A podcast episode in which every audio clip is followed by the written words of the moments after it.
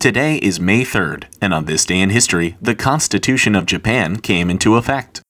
Japan actually already had a constitution before this one. It was called the Meiji Constitution.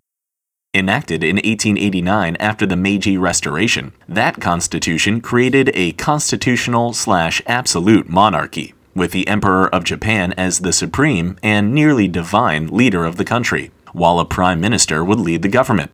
But in 1946, Japan was on the losing end of World War II and under the control of General Douglas MacArthur, who was in charge of efforts to revise Japan's constitution in the hopes of modernizing and democratizing the country. Initially, most members of the Japanese government were hesitant to replace the Meiji Constitution, especially because they believed that the emperor would be removed from power.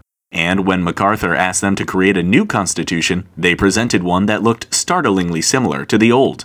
MacArthur tore that draft up and had his own men create a new constitution from scratch in under a week, which he then presented to Japanese officials in February of 1946. The Constitution was further revised over the course of the year, and by May 3, 1947, was enacted into law.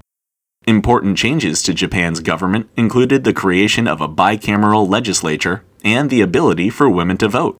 In addition, the emperor would maintain a ceremonial role in government with no powers, and Japan renounced the use of war as a means of settling international disputes.